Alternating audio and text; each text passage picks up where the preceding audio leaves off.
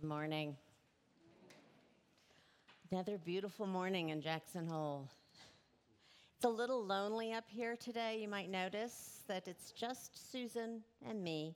Uh, Jimmy and Brian are up in Cody at our annual convention. Um, I was there most of the weekend and scurried home yesterday so I could be here with you. Uh, worked out well because my son surprised me with a trip home from college and called me Thursday night at about 10:30 and said, "I'll see you in four hours, mom." And I said, "Well, I'm in Cody, so." but I got home in time to have dinner with him last night.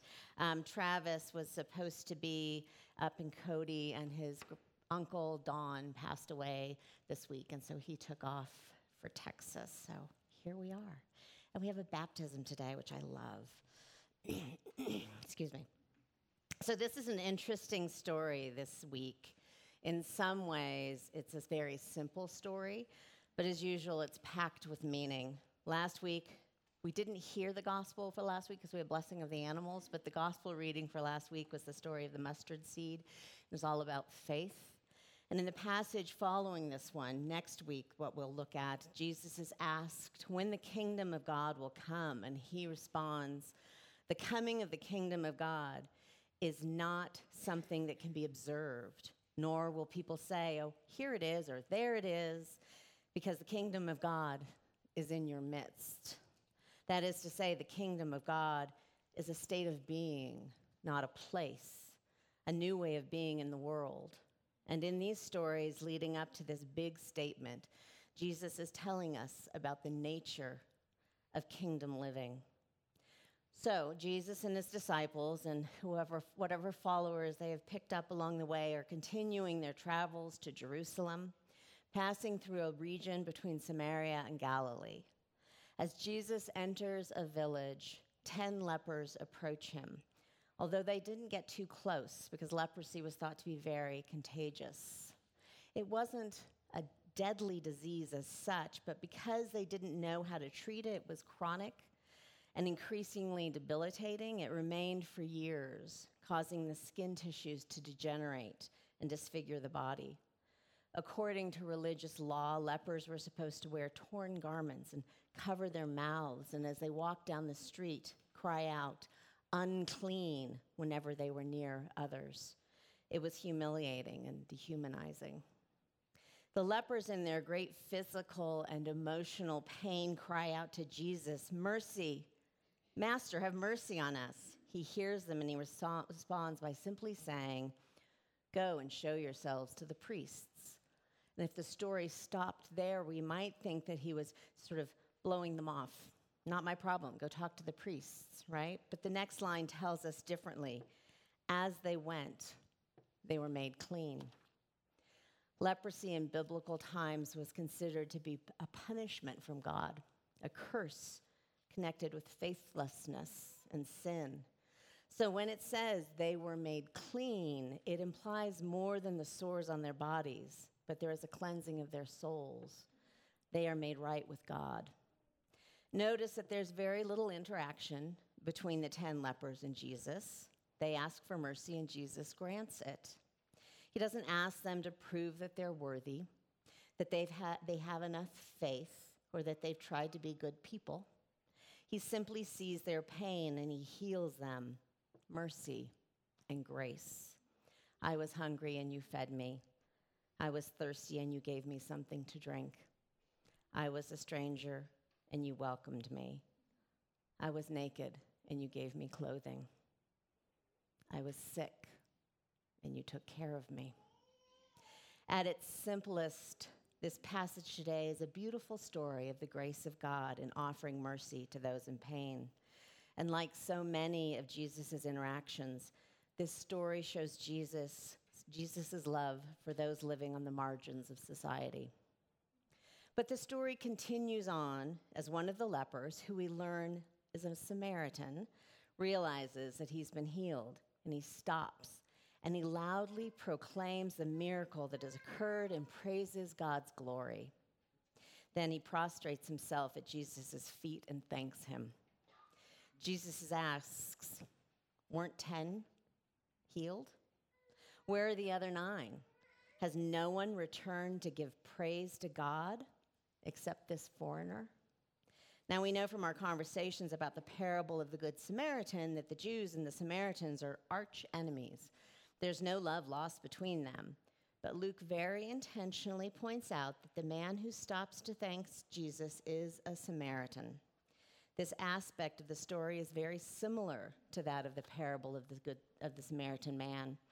As you recall, there was a man lying hurt in the ditch, and many peace people passed him by. But it was the Samaritan man who stops to help without questioning who the man is who is in need. It's also a beautiful example of mercy and grace coming from this very unexpected source. Likewise, in this story, it is the foreigner, the one person one might least expect, who stops to praise God and thank Jesus. And so it is a story about opening our hearts to the unknown and to our enemies. And it's a simple parable of gratitude. Parents throughout Christendom, no doubt, have used this story to teach their children the importance of saying thank you. And yes, it feels great to be thanked. I'm sure even Jesus appreciated a kind thank you. But a thank you can, can be and often is very transactional. When I was a little girl, my grandmother June was a stickler for thank yous. Did any of you have that grandmother? Every year on our birthday, she would send us an amount equal to the birthday. So on my 10th birthday, I got $10, and on my 12th birthday, I got $12, right? And I was expected to immediately write a thank you note and put it in the mail as quickly as possible. If she'd not received that thank you after about a week or so, I would hear from her. Trust me. And I understood, even as a kid, that she was trying to teach me a lesson in the importance of thank you notes. But it felt very transactional. I give you a gift, you return a thank you note. It was an obligation and actually did very little to help me to feel true gratitude. But that wasn't her point. Her point was to teach me proper etiquette. I get that.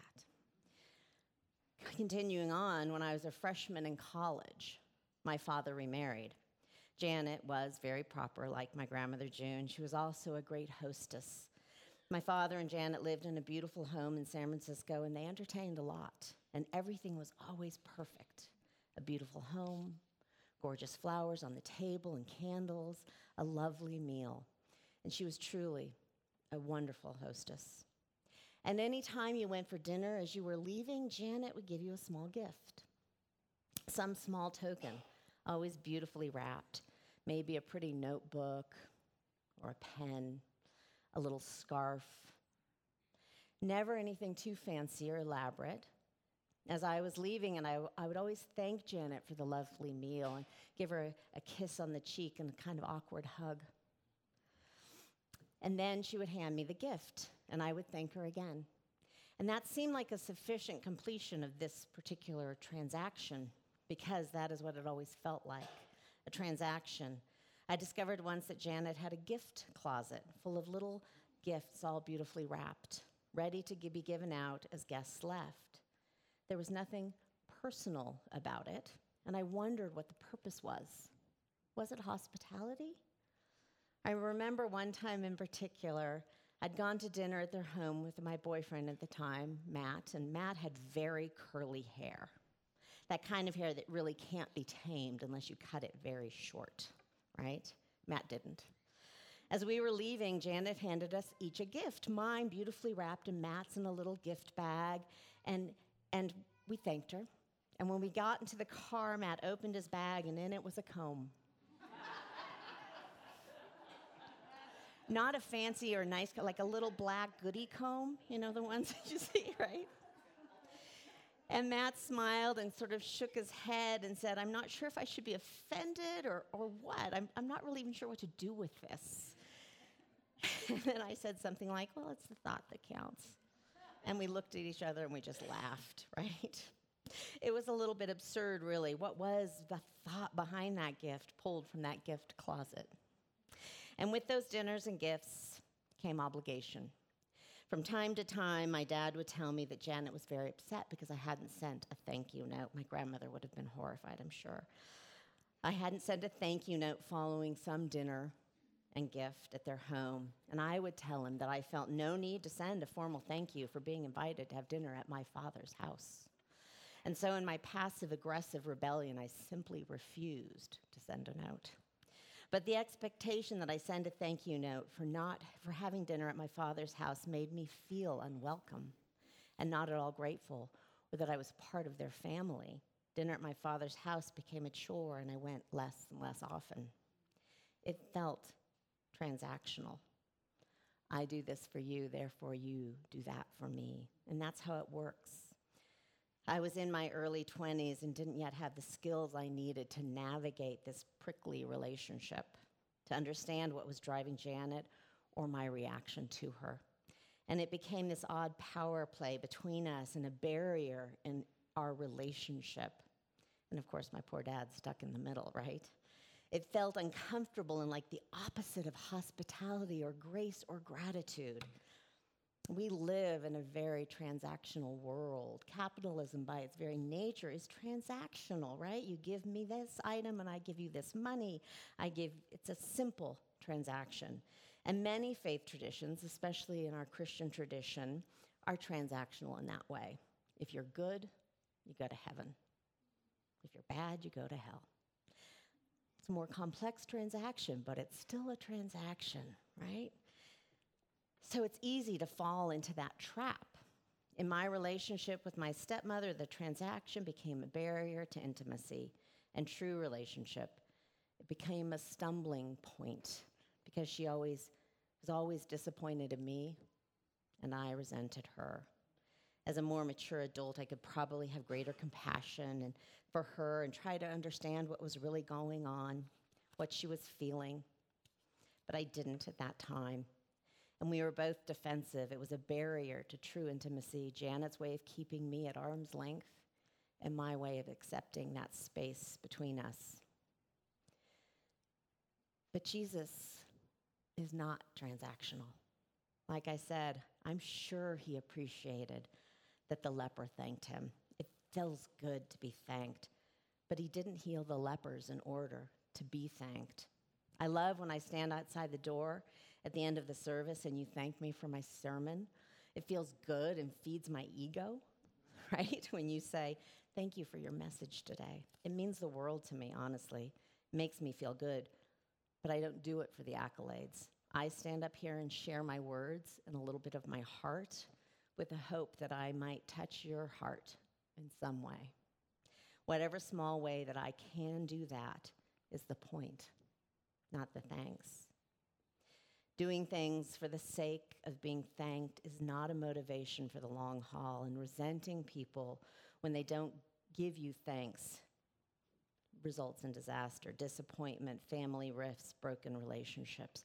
The joy of giving, gifts, your time, a meal is in the giving in knowing that whether anyone ever says a thing, you have touched their lives in some way. Jesus knew that these 10 people had been changed, healed, cleansed.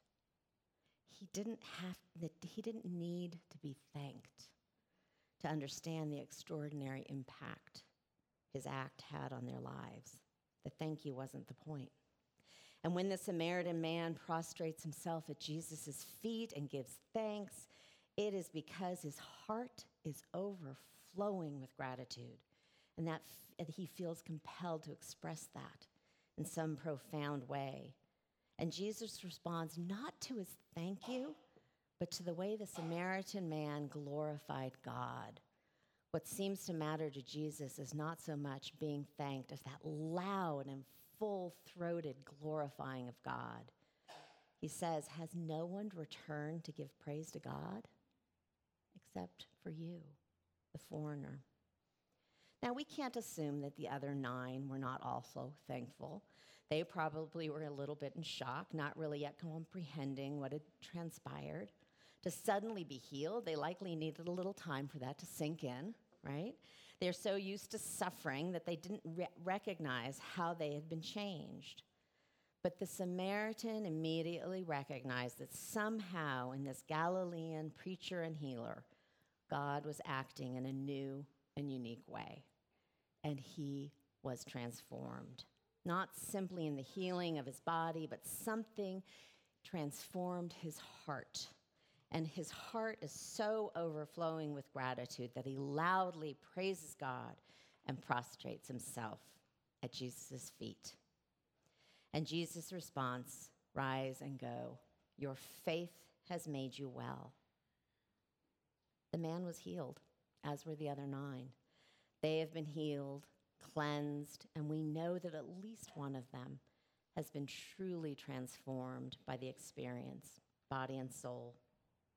The one who returned, the one who realized, however vaguely, who Jesus was, the one who praised God, who recognized the mercy and grace of God in this action. Jesus tells us that it was his faith, not his gratitude, that saved him. A truly whole person has a faith characterized by joy and gratitude and an overflowing heart. Fully formed faith brings a new freedom that gives one a relationship with God that goes beyond the dynamics of obedience thank you cards. It's not transactional, but transformational. This passage is about caring for the marginalized, certainly. This passage is about mercy and grace, yes. This passage is about changed expectations from our enemies. This passage is about gratitude. But most importantly, it is about opening ourselves to the transformational love of the divine. It is about allowing our hearts to be changed with the knowledge that we are already healed and cleansed and loved. It is about allowing God's mercy, grace, and love to transform our hearts. So thank you, truly. Amen.